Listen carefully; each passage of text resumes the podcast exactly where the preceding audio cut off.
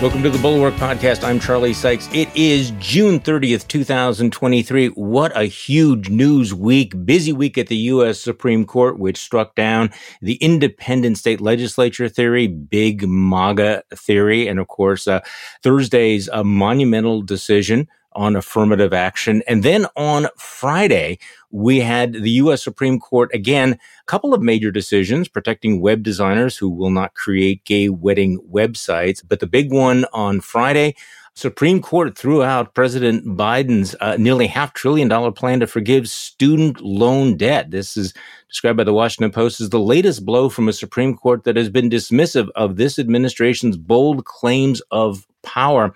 So uh, there's a lot of fallout from that, uh, which we are covering extensively in the Bulwark. If you read my Morning Shots newsletter, we have interesting back and forth on the affirmative action decision. And of course, we'll have commentary about the student loan decision as well. But a couple of program notes. I'm going to be off for the next couple of weeks. My colleagues will be sitting in here on the podcast and on my daily newsletter. And we have something very special coming on Monday.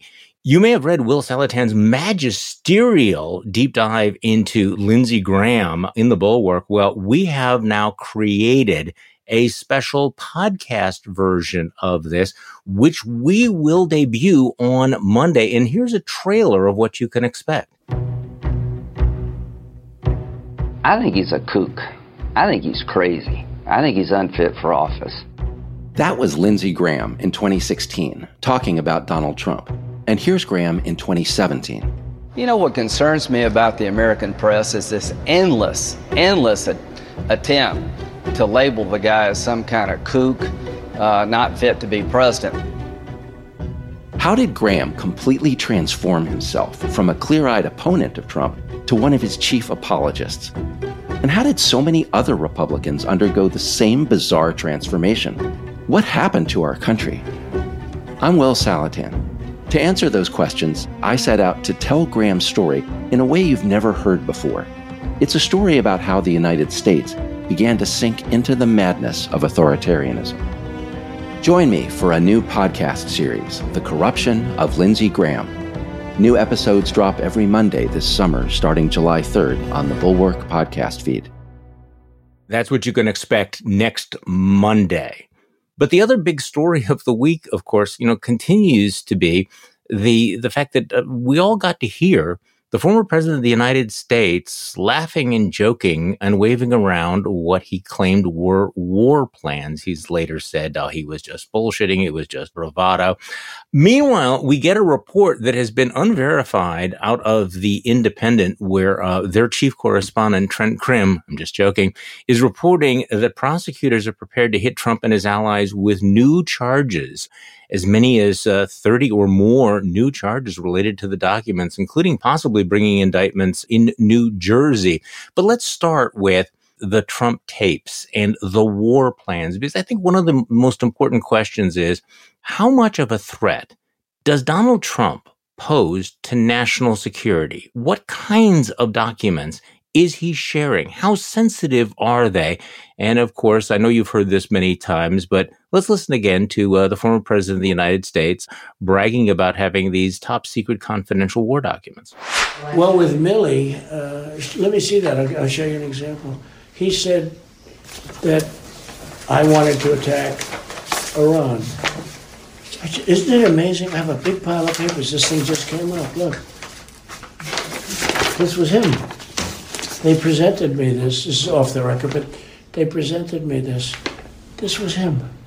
This was the Defense Department and him. Wow. We looked at some. This was him. This wasn't done by me. This was him. Mm. All sorts of stuff. It's pages long. Look. Wait a minute. Let's see here.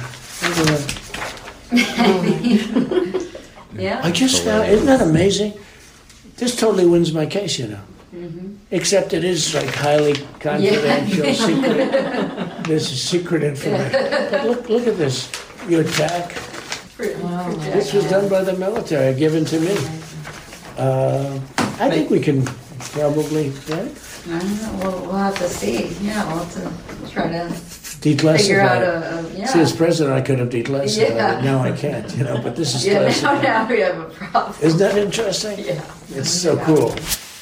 I'm sorry, this never gets old. So, uh, to break all of this down and take a deeper dive into what Donald Trump might have been talking about, we uh, are very, very fortunate today to be joined by General Mark Hertling, retired Lieutenant General, military analyst, former commanding general of U.S. Army Europe and the Seventh Army. Welcome back to the podcast, General. Charlie, it's great to be with you to discuss these very important and, and frustrating comments by our former president. Well, let's talk about this because you probably have some insight into the kinds of documents and their significance that Donald Trump was raving around. So, what do you think he had there and how dangerous was it? Well, first, I would suggest there's a very high probability he did not have any war plans.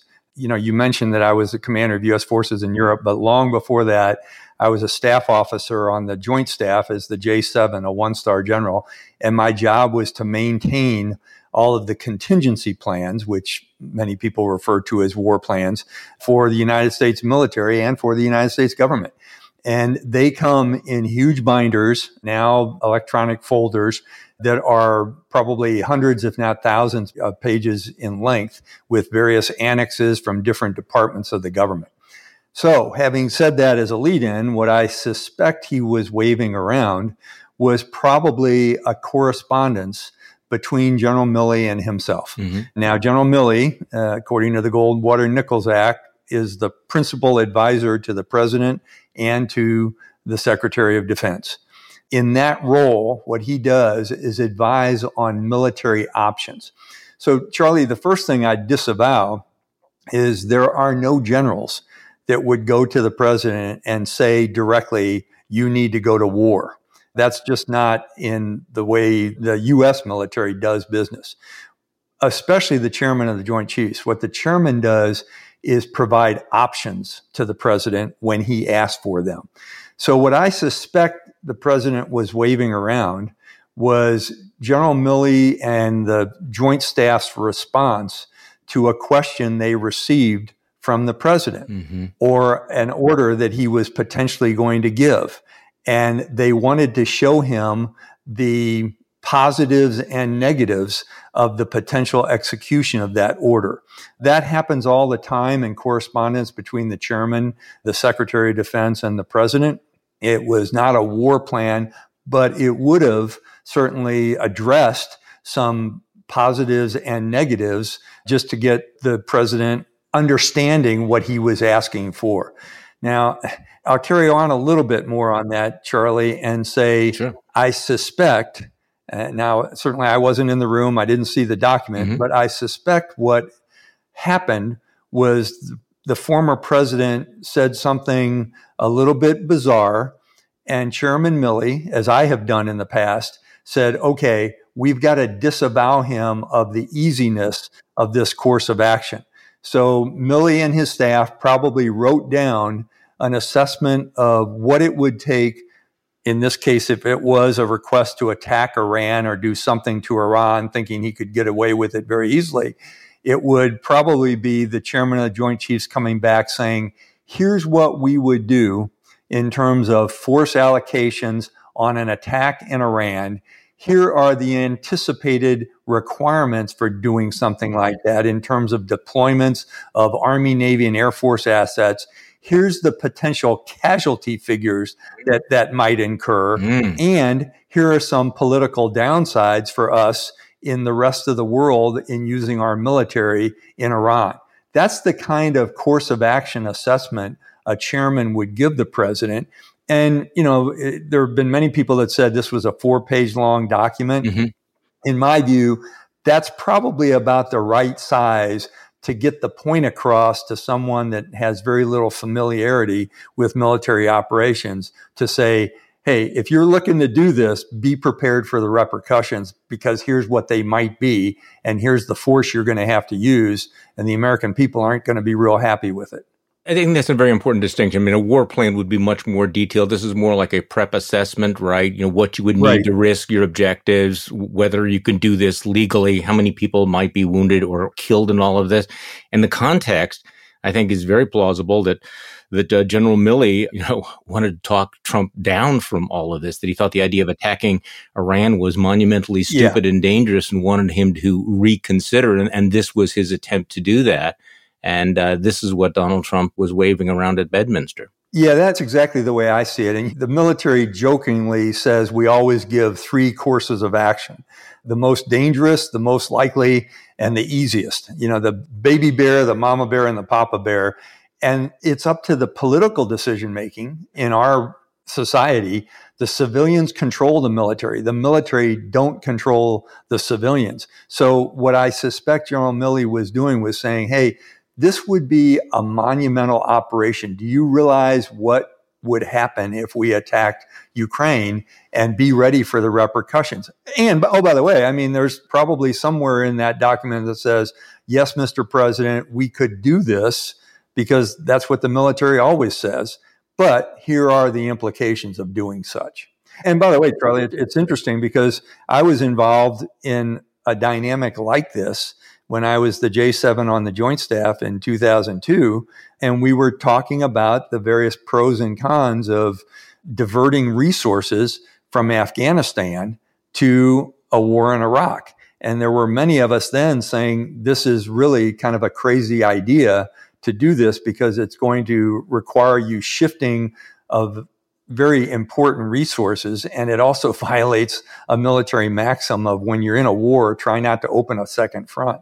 So even though this is not uh, technically a war plan, the way you describe it, it sounds like it would have very, very sensitive information that if it would fall into the wrong hands, uh, could be very damaging to national security because it would describe, at least in general terms, the military's capability and the upsides and the downsides. That's exactly right. Now, what I would say is it's probably not the most dangerous type of sensitive mm-hmm. information, you know, the, the highest of categories, but certainly it would allow any kind of foe or even some of our allies and partners to understand, like you just said, what are our capabilities? What are the things the U.S. is considering doing? And in and of itself, those are dangerous actions that you want to keep secret. That's why they call them classified information.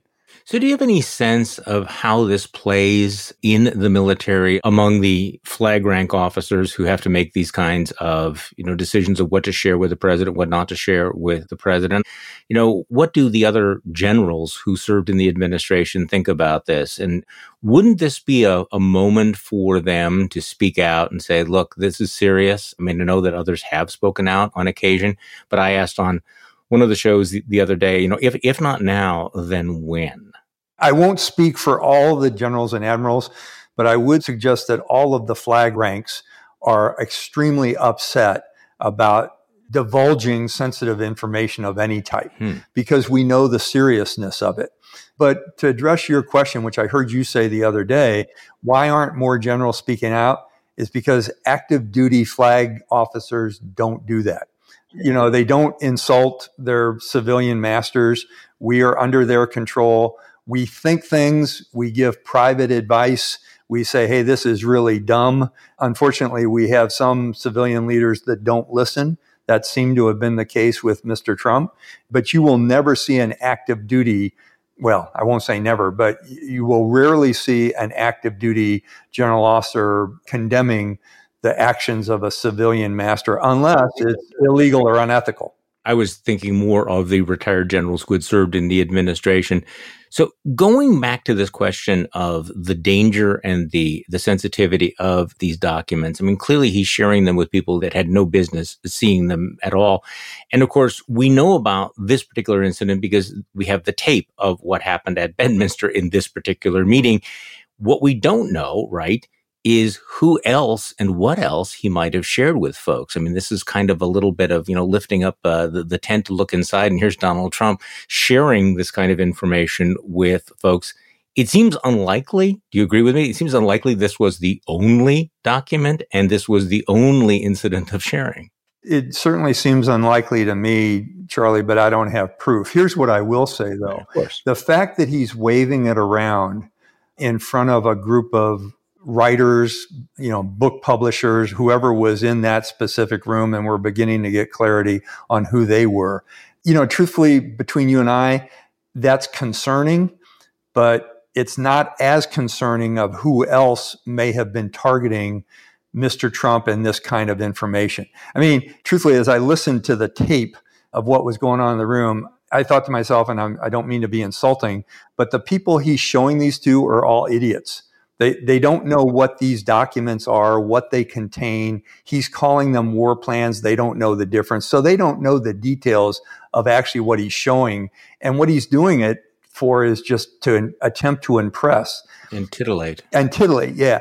But I'd remind we also have information where he shared very sensitive information with people who do understand this stuff, you know, like Lavrov and others in his office. We don't know how much he gave Mr. Putin. We don't know how much he gave mm. Mohammed bin Salman. We don't know how much he gave Netanyahu. If there is this approach of trying to impress with a couple of book writers, imagine what someone might be trying to do to impress someone else who is powerful on the world stage. And in addition to that, the fact that these things were stored the way they were provide the opportunity for human intelligence sources to somehow get into Mar-a-Lago, which is not difficult to do, and find themselves in the same room as those boxes on the stage or the ones in the bathroom or the ones in the storage room that was not secure. And that's why the, the military and the government has so many strict rules about the handling and storage of this kind of information.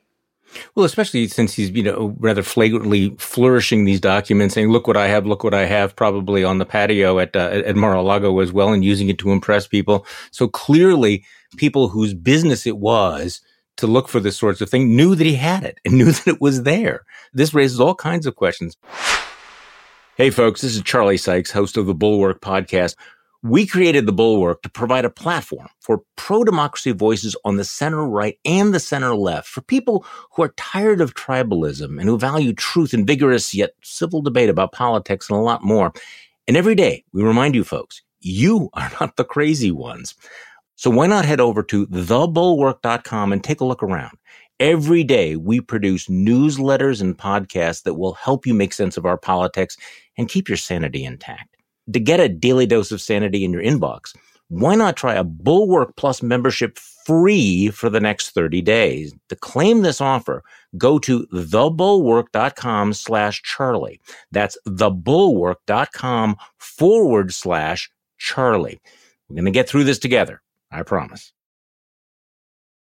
All right, let's shift gears a little bit to talk about what's going on in Ukraine, what we know and what we don't know. Last weekend's rather bizarre mutiny in Russia. Do you have a theory about what happened there and why it fizzled out so quickly?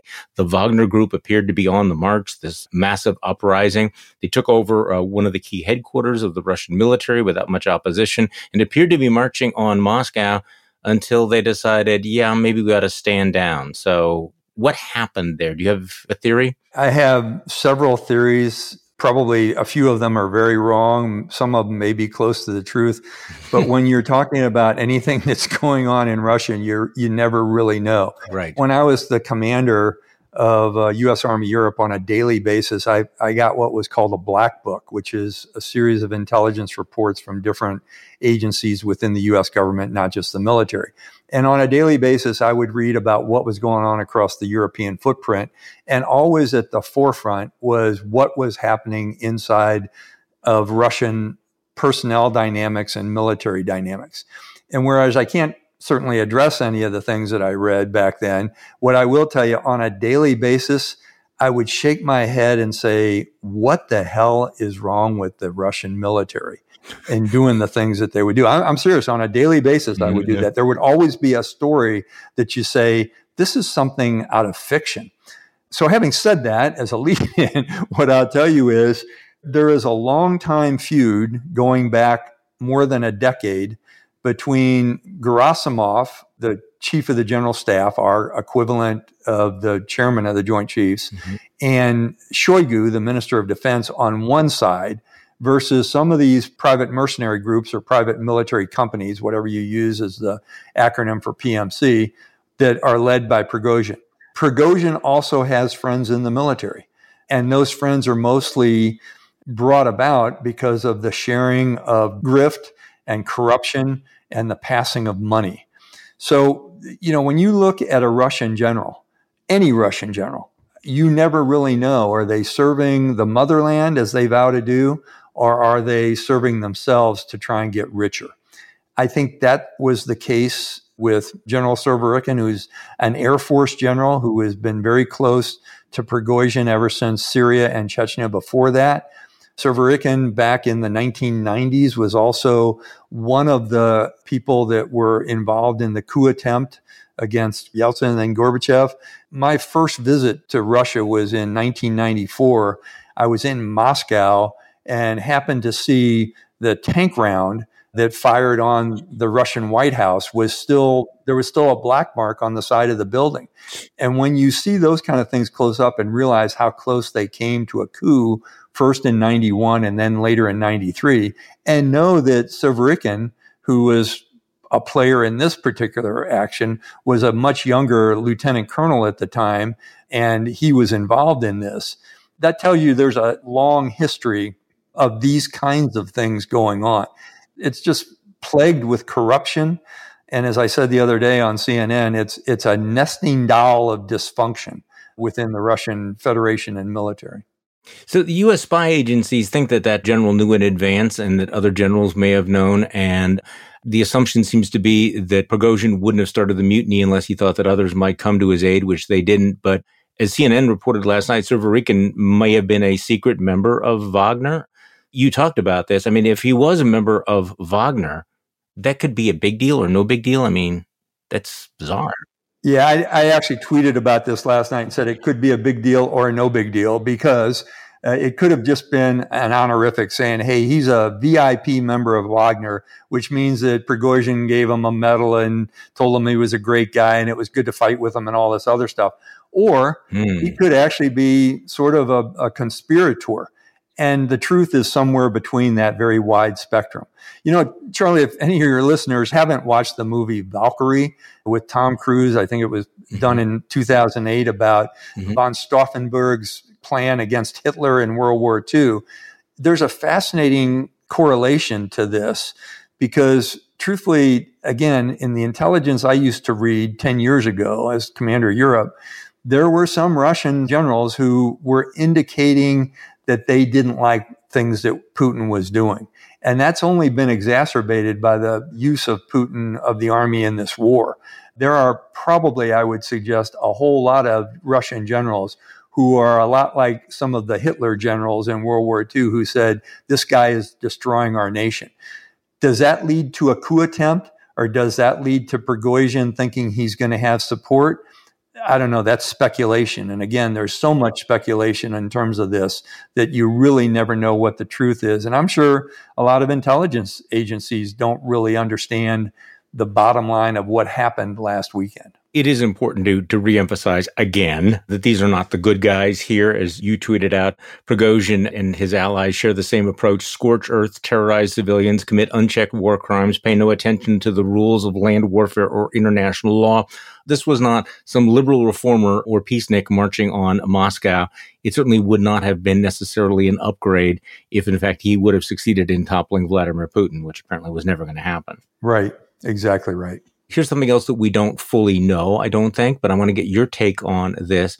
Is Vladimir Putin weakened or strengthened by this failed coup attempt? I see both versions out there. Yeah, I see both versions too. I would suggest because of all the actions we've seen by him over the last two days, he feels he's weakened. Interesting. And he's got to reinforce his credentials and his appearances you know, he's been appearing at places where he hasn't appeared recently to try and shore up public support.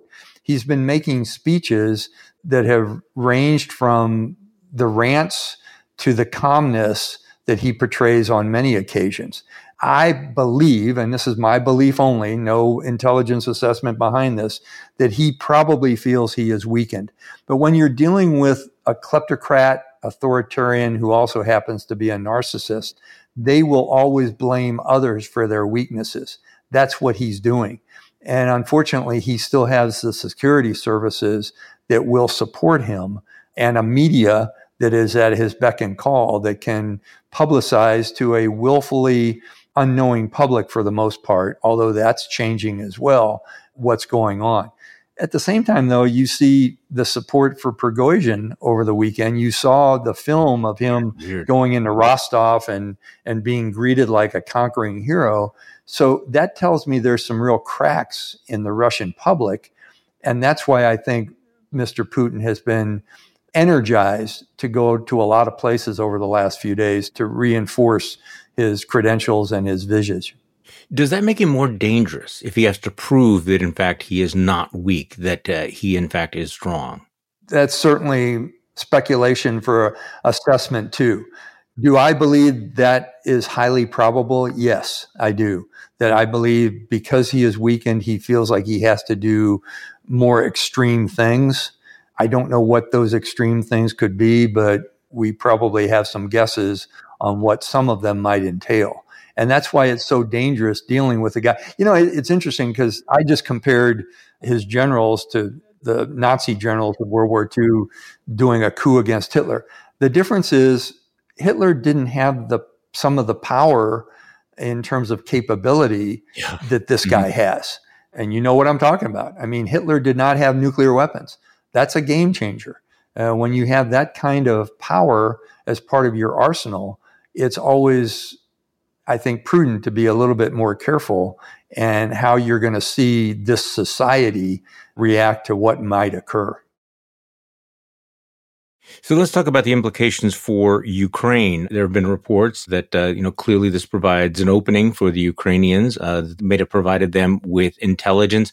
So, what is your assessment? Has this changed the dynamic on the ground in the battlefield with Ukraine. The fact that Russians were fighting Russians over the weekend as opposed to just Ukrainians. It's interesting, Charlie, because I just a few minutes ago read the piece. I think it's in the, the Washington Post of an interview with General Zaluzhnyi, the, the head of the Ukrainian military.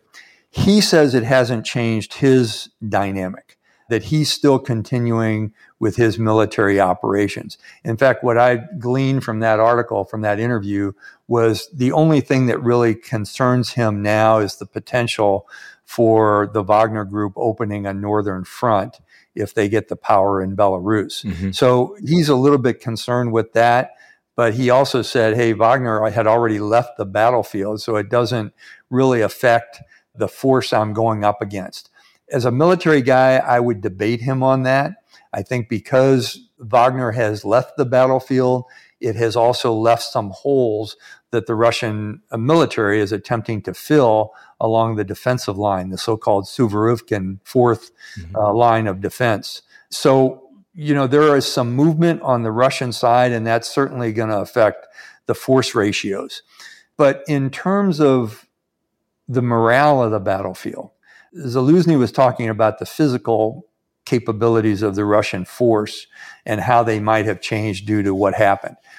What I would suggest is it has radically affected the morale of the Russian force. There is anecdotal evidence that their morale is increasingly being lowered because they see the stuff going on. Even though they're in defensive positions and they're in a tough fight, they also realize that their government is not very supportive of them and that their military leaders are distracted. And what I'd also say from a military standpoint, if you're seeing your head general being replaced and being under investigation like Surovikin is right now, that has a trickle down effect on other generals. And other generals will start second guessing what they're doing because they don't want to be killed or murdered. You know, this is the equivalent, Charlie, of during the surge in Iraq, which I was a part of, of just having General Petraeus fired and having a bunch of other generals who allegedly were conspiring with him fired. It can only negatively affect the forces because they're not going to get the right kind of communication. They're not going to get the right kind of orders to either withdraw or redeploy or move to a different position. So it is going to affect tactics and operations. So, what is your assessment of the progress of the Ukrainian counteroffensive? As a layperson, it appears to be going slowly, and there appears to be some concern that they need more. They need more weaponry, and it, because it is Groundhog Day always, we're back to the discussions that we've had over the last year about the need for the West to supply the Ukrainians with more offensive capability. So, first, of all, before we get to the weapon system, what is the state of play in this counteroffensive? They are gaining ground. They are gaining ground over tough territory against obstacles the Russians have been placed over the last six months. From a military perspective, I think their operations are going extremely well. Hmm. They are gaining ground. They are feeling out their enemy. They are looking for places to attack. They have not committed. I've heard this from several people and it's been reported, so it's open source, but they have not committed the units that have been trained by the Western forces. That tells me that they are looking for openings and they are looking for the right time and the right place to attack, which is the advantage of any attacker. You get to choose the time and the place of where you conduct the offensive. For the Western audience that is saying, why is it so slow? Why aren't they done yet? How come they haven't? I would say, okay, you try it sometime. uh, you know, because it, one of my jobs, even before being in the Pentagon, my only time in the Pentagon was I was the commander of the ops group at our National Training Center, Charlie, out in California, where we practice war. And I was the main trainer there for brigades that would come through.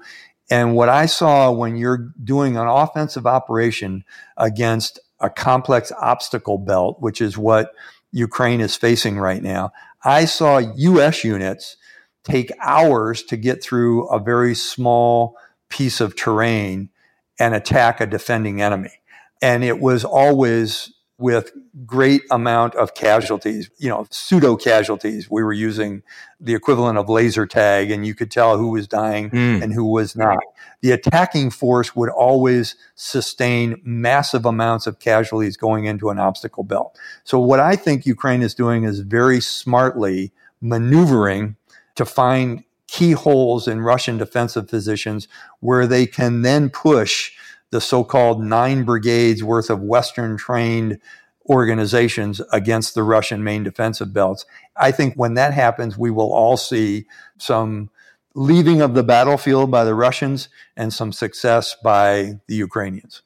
Well, none of this could be happening if the Russians had air superiority, which is again kind of a remarkable little point that, you know, here you have this, you know, massive air force and everything, and they apparently do not. Why not? Well, and it's because of the same reasons that go into the argument about F 16s to the Ukrainians. Mm-hmm. The, the Russian Air Force does not want to go beyond their front lines. Mm. And the reason they don't is because of Ukrainian capability in air defense. And that was even before some of the things we provided to them. Yeah. The Ukrainians also had the S 300, which is a very capable air defense piece of equipment. And I think the Russians, both helicopters and fixed wing aircraft, are concerned about Ukrainian air defense capabilities that have only been reinforced by Western contributions like Stinger missiles, Gepards, Patriots, Avengers, things like that. So CNN also reported last night the Biden administration is strongly considering sending cluster munitions to Ukraine because of the changing battlefield conditions. They're obviously seriously considering the option. Now, my understanding is that we've been reluctant to share uh, these cluster munitions because of you know risk to civilians and because England, France, and Germany have bans on these types of weapons. So talk to me about that. Why we would consider sending cluster munitions and what role they would play on the battlefield now. That is a very tough argument. And I have some biases toward that, Charlie, because I have to mm-hmm. start off by saying I'm one of the few U.S. military members that has been under a cluster munition attack. And in fact, mm. I'm still carrying around a couple of pieces of shrapnel of a cluster bomb in my right leg Jesus. that is still embedded there from the 1991 uh, Desert Storm campaign when I was a young major. What I will tell you is this the US and the Ukrainians are not signatories to the banning of cluster munitions. Most of our NATO allies are. Hmm. So there is an alliance issue with us giving them to them. Turkey is not. They have given cluster munitions to the Ukrainians and they've been using them. But there's a moral issue. You know, we were excited when Russia was using cluster munitions against cities and towns and citizens and calling it a war crime and the implications of cluster munitions because of dud rate of the munitions themselves. There have been cluster munitions used in the Donbass since 2014 by the Russians. And during that period, there have been about a thousand or more Ukrainian citizens who have picked the duds up and have been killed by them because there is a dud rate to these things. Mm. Would these munitions help in a trench fight? Yeah, they would.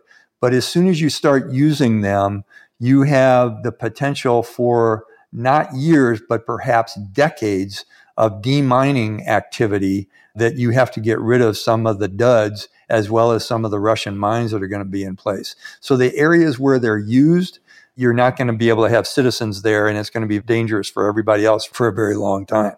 Do I think they're going to get them? I do, but it's a tough argument. And they're going to have to use them only on force concentrations. And even then, once you fire them into an area, they don't disappear. So as a unit, after you fire clusters or DPICM as they're called, it's very difficult for you to follow on into that area because all the duds are still on the ground. So if we do give them these cluster munitions, if the United States government does give these cluster munitions, will we retain control, the kinds of distinctions that you're describing, or once they leave our hands, are they out of our, our power? Yeah, they're pretty much out of our hands. It's like saying, do we control where Ukraine is firing artillery? No, we don't. Mm. We would control anything that goes into Russia, yes, or we would ask them not not to do that. But we can't say, hey, you can't fire there, you can't fire here with something like a cluster munition because it is literally an artillery shell. Mm. It is just another artillery shell. It just happens to be very different because of exploding above the ground for shrapnel purpose or exploding on the ground against a weapon system.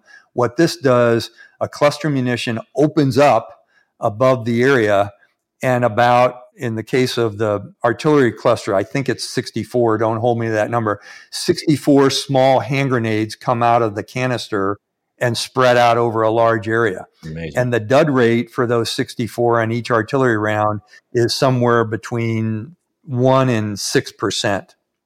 So there's also this report in the Wall Street Journal that the U.S. is considering long range missiles known as Army Tactical Missile Systems with the great acronym of ATACMS. Other military analysts are questioning the reporting on uh, this. Uh, again, we have the this debate going on saying, okay, if we have the ATACMS, what's taking so long? We should give them to them. Other people are saying, hey, it's not quite so simple. So what do you think? Do you think that we should and will provide the ATACMS, these Army tactical missile systems, to the Ukrainians? I am of the opinion that they seem to be a very good weapon system that could be used for long range strikes. There are other reasons why we are not providing them. And again, I'm reverting back to my time as the chief war planner in the Pentagon and understanding the requirements for the U.S. military for keeping in reserve these kinds of relatively small number of missile systems for other contingencies.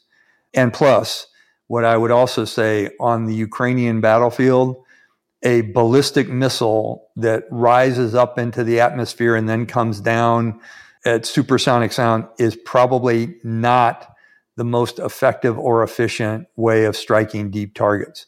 The Ukrainians now have the Storm Shadow from the UK, which is a cruise missile, which follows nap of the earth flight, which means it's close to the ground and follows contours and it hits a target without going up high that it could be struck down or electronically jammed.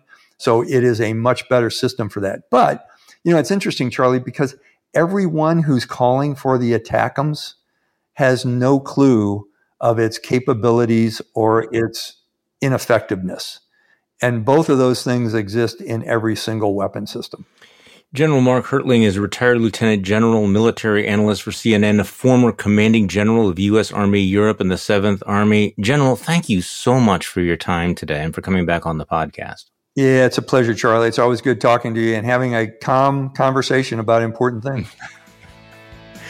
And thank you all for listening to this weekend's Bulwark podcast. I'm Charlie Sykes. I'll be back in a couple of weeks and we will do this all over again.